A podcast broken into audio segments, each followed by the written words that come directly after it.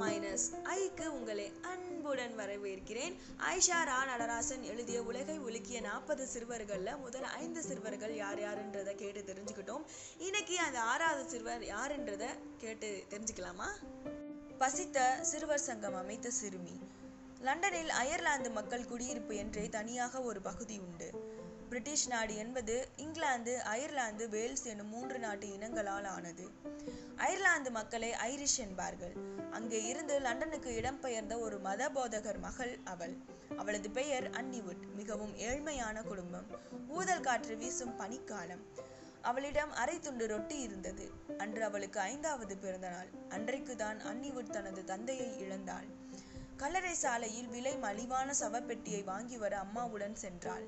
அப்பாவின் மறைவுக்காக அழுவதை விட வாட்டும் வறுமைக்கு இனி என்ன செய்ய போகிறோம் எனும் அச்சம் அவர்களை ஆட்டி வைத்தது. சவப்பெட்டி சாலையில் அன்னி பார்த்த ஒரு காட்சி.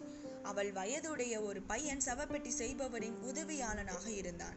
அழுது அழுது அவனது கண்கள் உப்பு இருந்தன. அவள் அவனிடம் ஓடினாள்.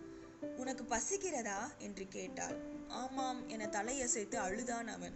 இந்தா இது என் பிறந்த நாளுக்கு உனக்கு நான் தரும் பரிசு என சொல்லி தன்னிடம் இருந்த அந்த அரை துண்டு ரொட்டியை அவனிடம் கொடுத்தாள். பிறரின் மகிழ்ச்சியில் தனது துயரத்தை மறக்கும் வித்தையை அப்போதே அவள் கற்றியிருந்தாள் அம்மாவும் அன்னிவுட்டும் ஏதேதோ வேலைகள் பார்த்தார்கள். ஹார்வர்ட் என்னும் பிரபலமான பள்ளிக்கூடத்துக்கு பக்கத்தில் உள்ள ஒரு சந்தில் மிகச்சிறிய உணவு விடுதியை அமைத்தார்கள். அன்னி அந்த உணவகத்தில் அம்மாவுக்கு உதவியாக இருந்தார். அங்கே வந்த மாணவர்களுடன் பழகி எழுத படிக்க கற்றாள். அந்த கடைக்கு அவ்வப்போது எலன் மாரியாட் என்கிற ஆசிரியை வருவார். ஒரு நாள் அன்னிவுட் பைபிள் வாசகங்களை உறக்கச் சொல்வதை கேட்டு ஈர்க்கப்பட்டார். விளைவு அன்னிவுட் அதே ஹார்வர்ட் பள்ளியில் மாரியாட் ஆசிரியையின் செலவில் கல்வி கற்க சேர்க்கப்பட்டாள். பள்ளியில் கற்றதை விட அன்னிவுட் தனக்குத்தானே கற்பித்துக் கொண்டது அதிகம். விரைவில் பள்ளியே அவளை பற்றி பேசத் தொடங்கியது. ஒரு சிறுவர் கூட்டம் தினமும் மாலையில் உணவகத்தில் காத்திருக்கும். எளிய வழியில் கணிதம் மற்றும் ஐரிஸ் மொழி பாடத்தை அந்த சிறுவர்களுக்கு குட்டி ஆசிரியையாகி வகுப்பெடுத்த போது அன்னிவுட்டுக்கு வயது எட்டு. வறுமையில் வாடிய லண்டன் குடிசை பகுதி குழந்தைகளுக்கு ரொட்டி துண்டுகளும் கல்வியும் புகட்ட பசித்த சிறுவர் இல்லா சமூகம் நோமோர் ஹங்க்ரி சில்ட்ரன் எனும் குழுவை அன்னிவுட் அமைத்து வழி நடத்திய போது அவள் வயது பதினொன்று. விரைவில் ஆசிரியை எலன் மாரியார் தனது ஐரோப்பிய பயணத்தில் தன்னோடு வரும்படி அன்னிவுட்டை அழைத்தார்.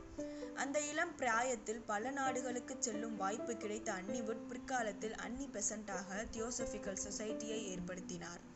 இந்திய விடுதலைக்காகவும் உழைத்து எல்லோர் மனதிலும் இடம் பிடித்தார் அன்னி பெசன்ட் அம்மையார்.